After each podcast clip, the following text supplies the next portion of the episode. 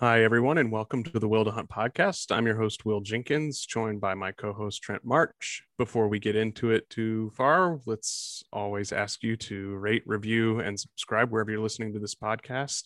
Um, and you can leave comments there and interact with the show, or just uh, hit me up on social media at the Will to Hunt on all social platforms, and we can continue the conversation there.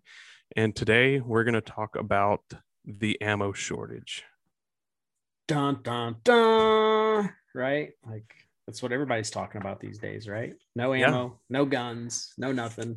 Society in downfall. Doesn't matter. Got my gun. Can't find ammo right? It's everybody's issue. Yep. I don't know. It's I, go ahead. I, I insulated myself by accident to the ammo shortage and that's because i'm disorganized and i forget what i own. So each season i just buy another box even though I never actually shoot or kill anything. so like I built redundancy and like uh, padding in because I was just too dumb to realize I already had enough. Enough. Um, so like I have a ton of turkey.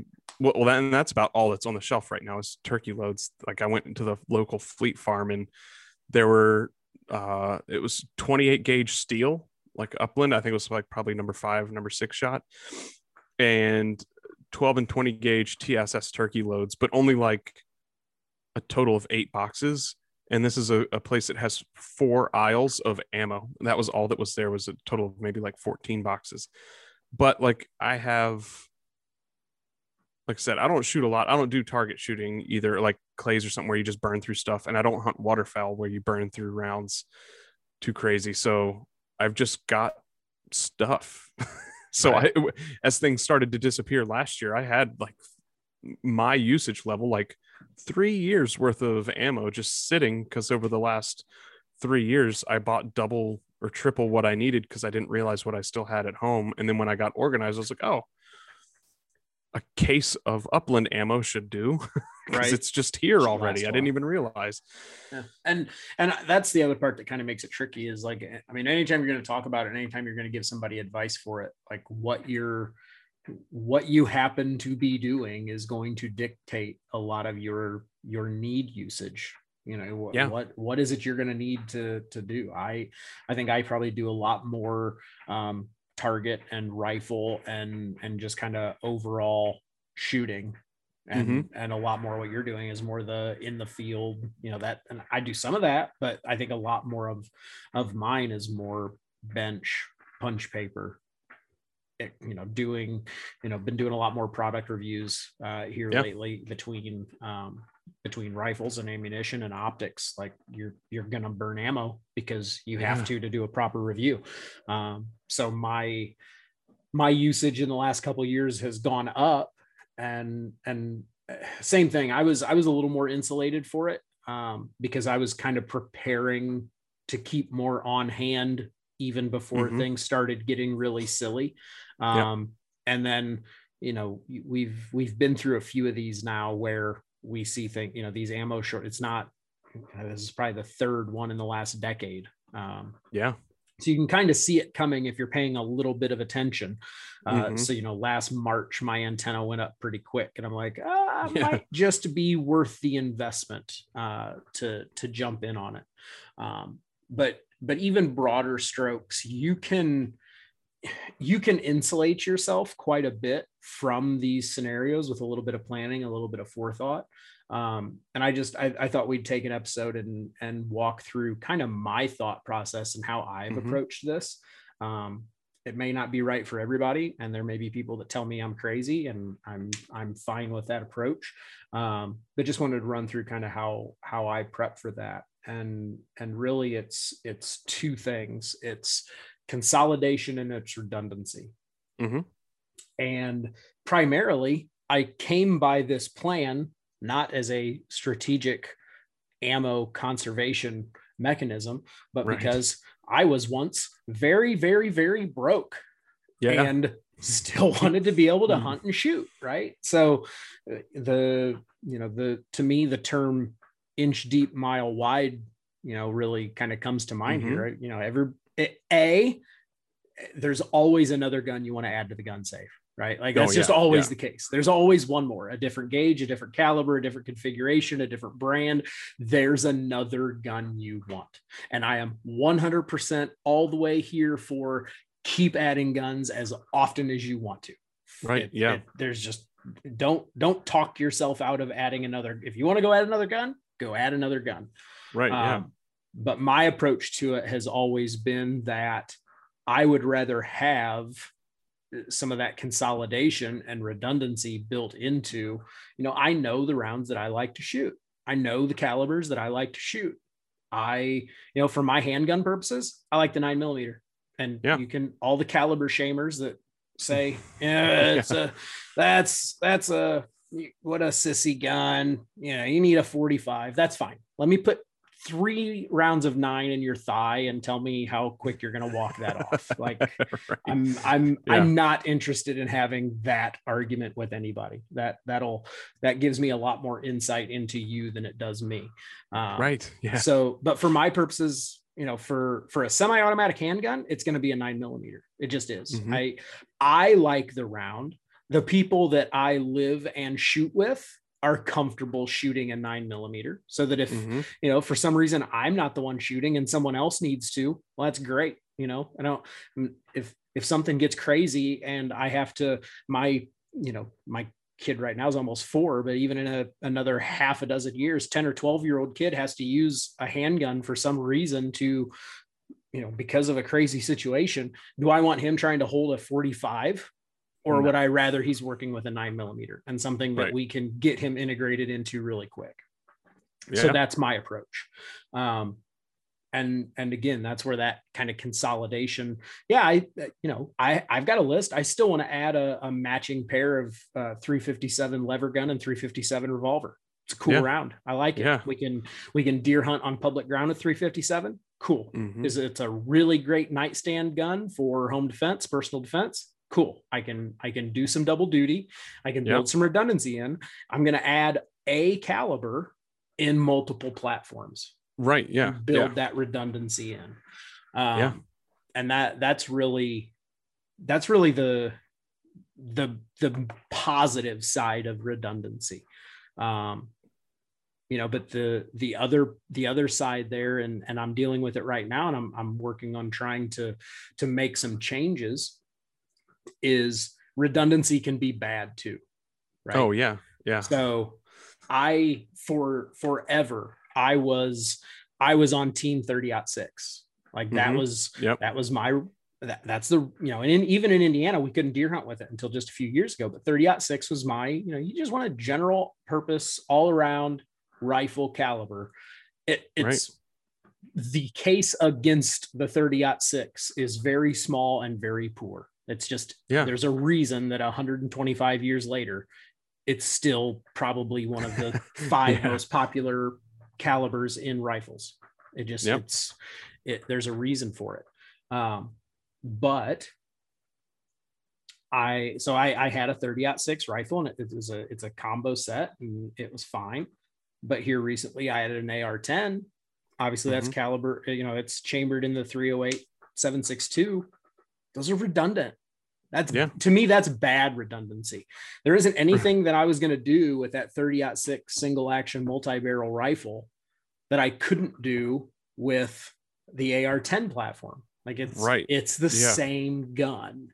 Yeah. And all things considered, if I had every other gun I ever wanted, then great, I'll keep them both. But there's, I look at it like, okay, the, there's these two things are doing, they're taking up the same amount of space in my gun safe. They're making Yeah. me keep another round on hand that I have to Right. shop for, and they're not doing anything differently. right. So Yeah. tha- that's where you know redundancy kind of can cut against you as well. I would rather turn, you know, I'd rather find somebody to take that 30 aught six off my hand and turn those proceeds into that 357 that's Right. that's doing something a little bit different uh, Right, than yeah. what the 308 was. And uh, actually, I just I just did a blog about this not that long ago. Um, myself and Mhm. Alan Clemens, we just kicked up a new blog. It's uh, Tag Soup Adventures, tagsoupadventures.com, and uh, Will actually kind of help get the website up and going here recently. But Yep. um, you know, I a I did a I did a piece about the ammo shortage, but then I also I did that comparison of the 30 six and the 308. You know, every everybody loves Mhm, caliber debates, right? I mean, Yeah. we're Yep. on Twitter, we're on Facebook. yeah. those You can't escape it. there's always an argument, and you know, I I like I said, I I love the 30 six round. It's a great round. Uh, but I think there's a real argument to be made that the the 308 is the the more flexible, the more flexible platform. Right. Um, Yeah. So you can, if you're interested, you can find that over at Tag Soup Adventures, and again, you can tell me why I'm I'm right or wrong over there. But Yeah. um, it's just they're what makes what makes the 30 6 so great is what makes the 308 so great like Right, because there's so much overlap and i think that's the part that gets missed and you see it with shotguns too i mean how many Yeah. how many eh, go go to any upland camp and see the guys arguing about 12 versus 16 or 16 versus 20 or 28 versus 410 or you know there's all day. it- it's it's nonstop because Yeah. if you use the 28 then clearly the 28 is the best solution and then anybody that uses a 410 is an idiot even though the amount of crossover is is more than not to me it's the same with 30 Right. at 6 and 308 you know i've i've got some feedback from from people that are you know they're losing their mind how could you make that decision it's like well like I, a, a did you read the article because i kind of right. kind yeah. of explained how I got there. Um, but you know, 30 six and 308 are largely the same caliber. They're they're largely doing the same thing. And especially with modern firearms and modern components, like you can't go wrong. It's it's Right, kind of yeah. we talked about it in the last episode. It's kind of like trucks. Like right. Yeah. you can argue Ford and Chevy all day. At the end of the day, 70% of the components in those two trucks came from the same supplier like, yeah, exactly. you might like one more than the other, but at the end of the day, they're way more similar than they are different. yeah, absolutely.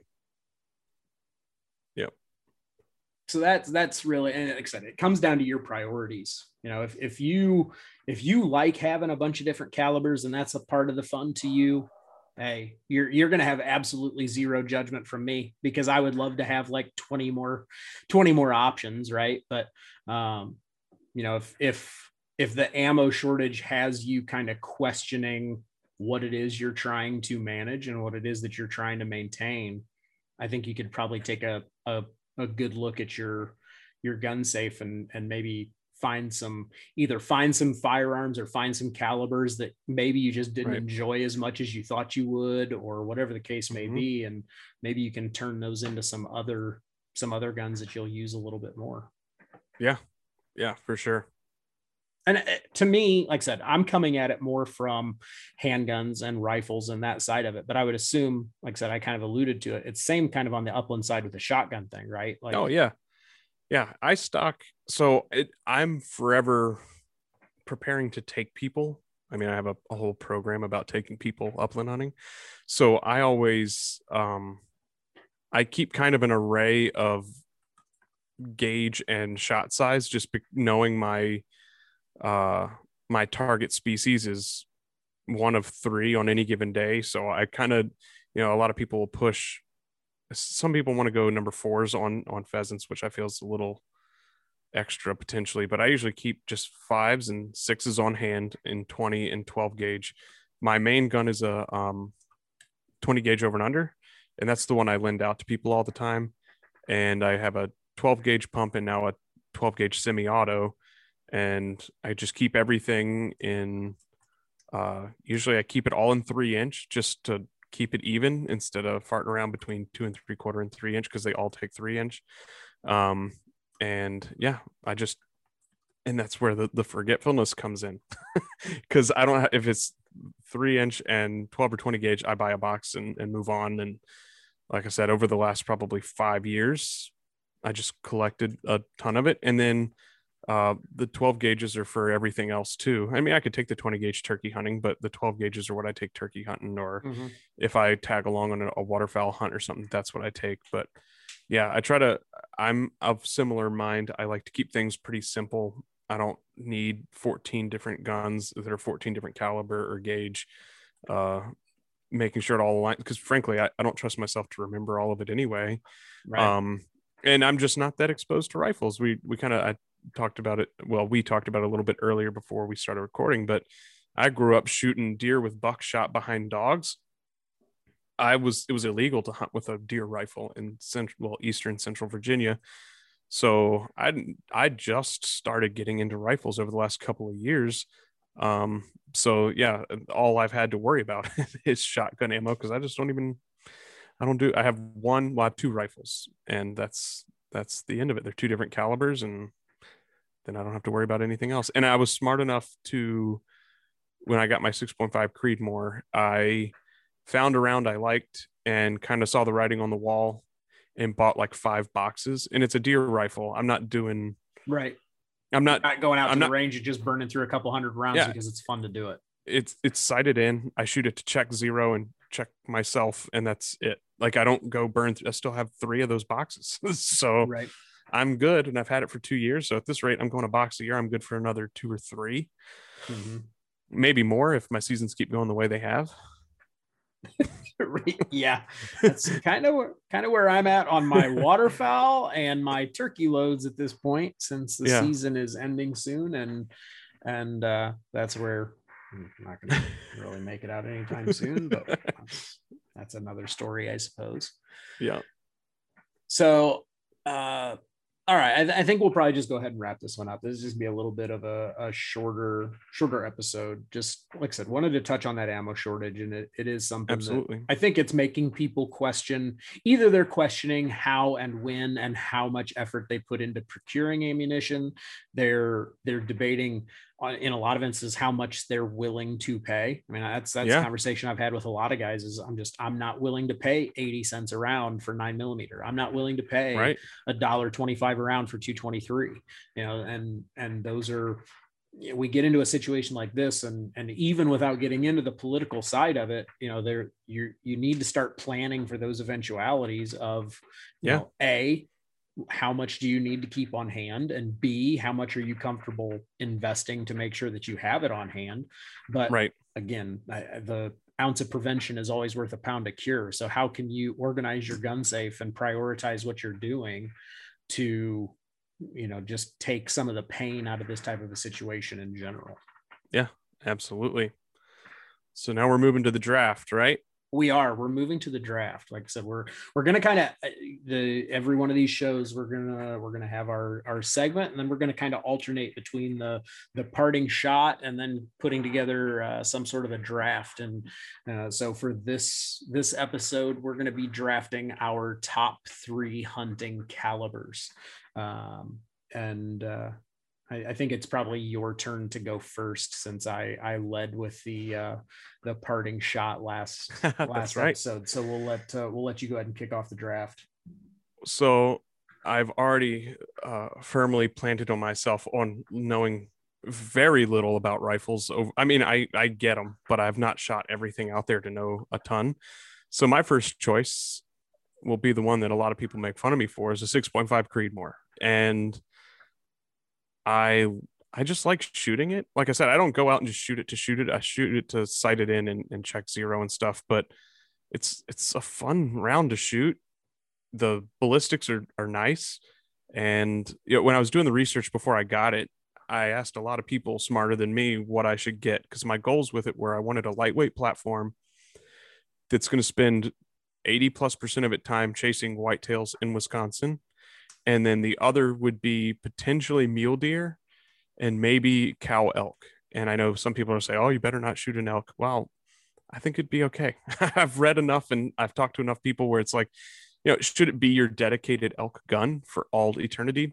Probably not, maybe not. But if your goal is to go to Colorado and bring home a cow, you're you're fine. And and my and I think the the key there is my goals are to I, I don't like sh- shooting at distance like 400 yards. That was never my goal. Every shot would be in my mind well under 200 closer to 100 so and that's just personal preference and knowing Mm. my shooting abilities as new to new to shooting rifles i don't trust that i can be super accurate at 400 yards and i don't necessarily enjoy that type of hunting and if you do all the power to you like i don't care but you know that was my motivation is under 200 yards, can I kill these three species of animal? And the resounding answer I got from experts was yes. So I was like, okay, 6.5 well, Creedmoor it is.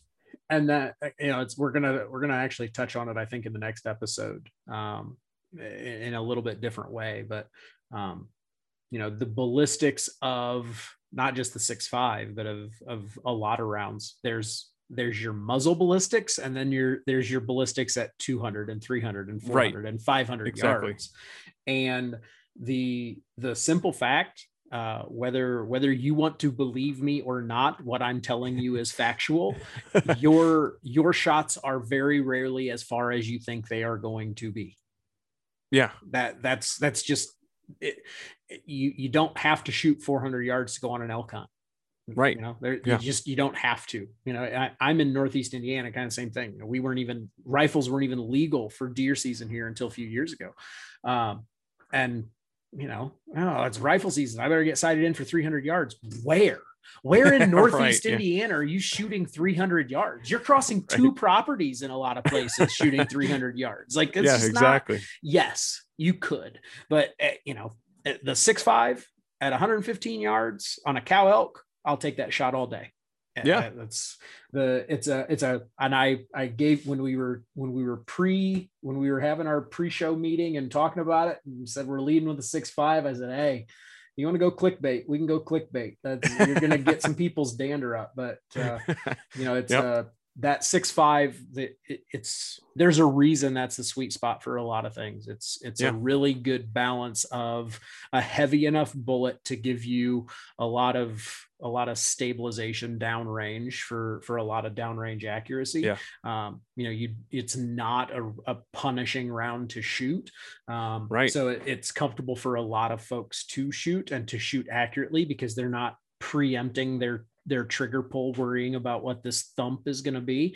And then yeah. at the other end you still have 125 140 grains of of very angry lead headed the other direction so no i, yeah, I think and, it's i think it's a really good selection truthfully in terms of uh, covering a lot of ground and the the gun i built was built to be lightweight so i wanted something that wouldn't be punishing, punishing, and was easy to move around and, and pack in without snagging on everything or adding 15 pounds. I mean, I, I can't remember right off the top of my head. I should have looked at it, but it's the Savage 110 lightweight storm. And then I put a Raven, um, a Maven scope on it that's only 12 ounces. So the whole gun You're is like probably under seven, seven pounds. Yeah. It's seven, it's six, seven, two, something like that. Probably. Yeah. It's under seven pounds loaded. so right. it's like I can hike all day every day and you know again not taking a shot at 400 yards i'm i'm i'm happy that's so, not the rifle that you want a 300 weatherby mag in it's just not. Right. It's yeah, just exactly. not that's not the platform for that round. No, no I, I think that's I think especially how you're using it that makes a lot of sense.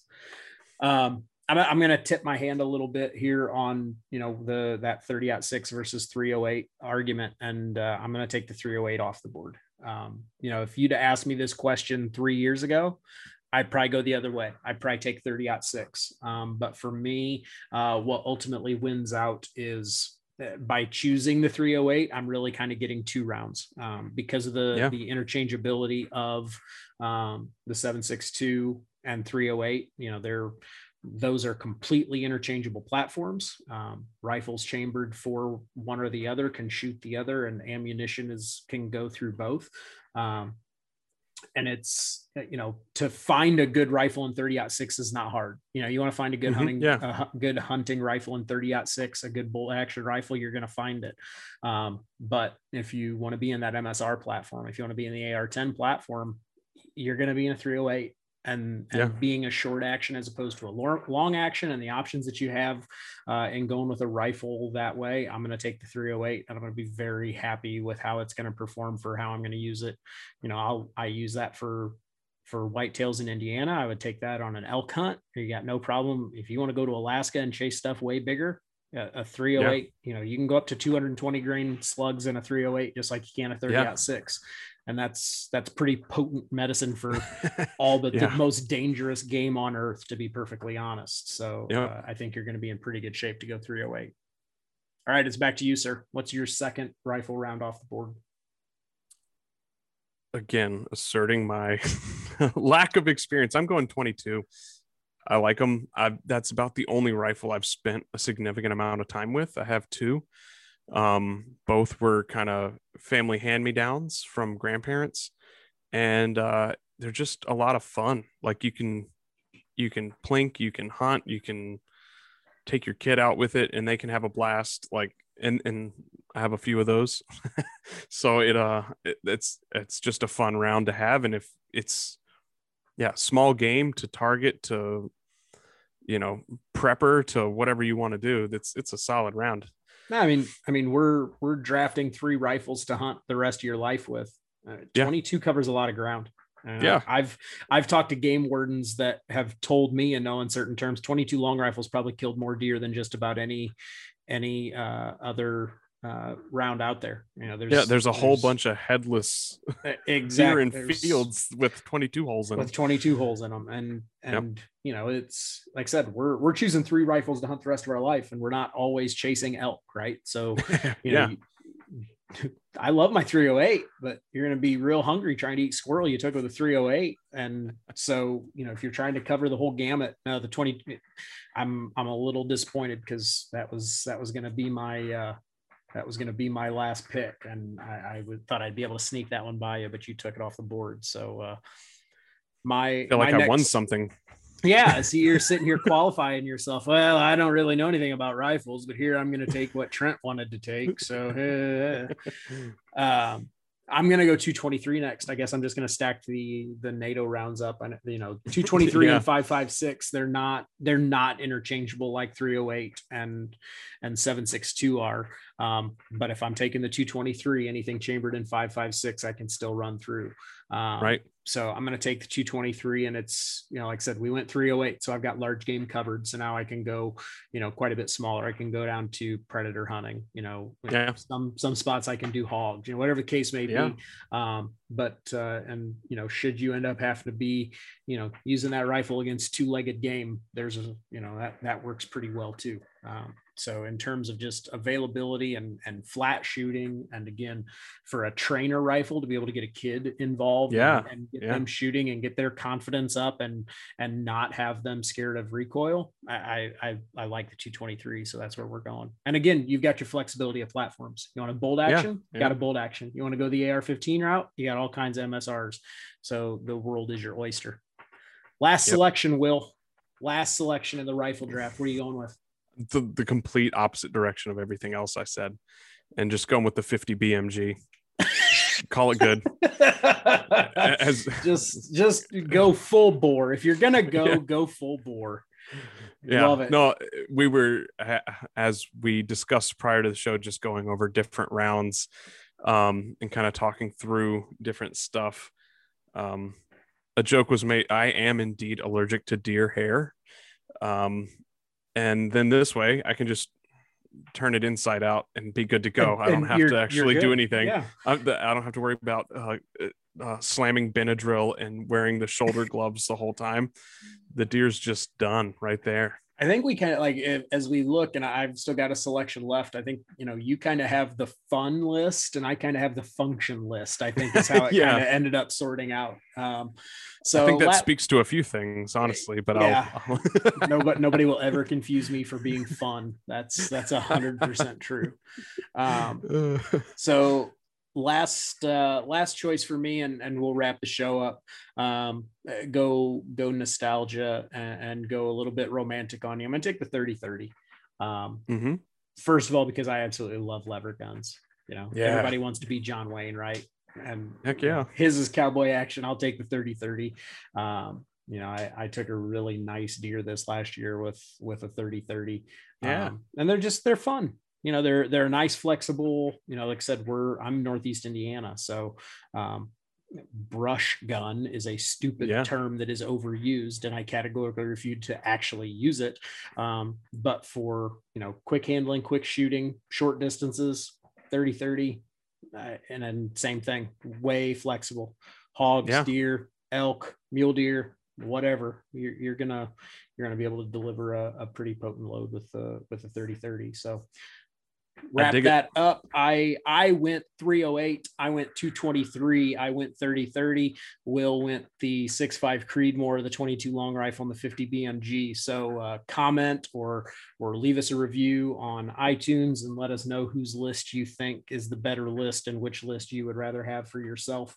Uh, or uh, if you'd rather berate us and tell us all the ways that we were wrong, go for it. Do that too. Absolutely. As always, you can find me at the will to hunt on all social platforms and uh, thewilltohunt.com. You can email or read stuff we've written. And to plug uh, the article mentioned earlier, uh, tagsoupadventures.com is where you can see Trent's latest article on ammo shortage and how to deal with it. So that's all we have for today. See you, everybody. Thanks.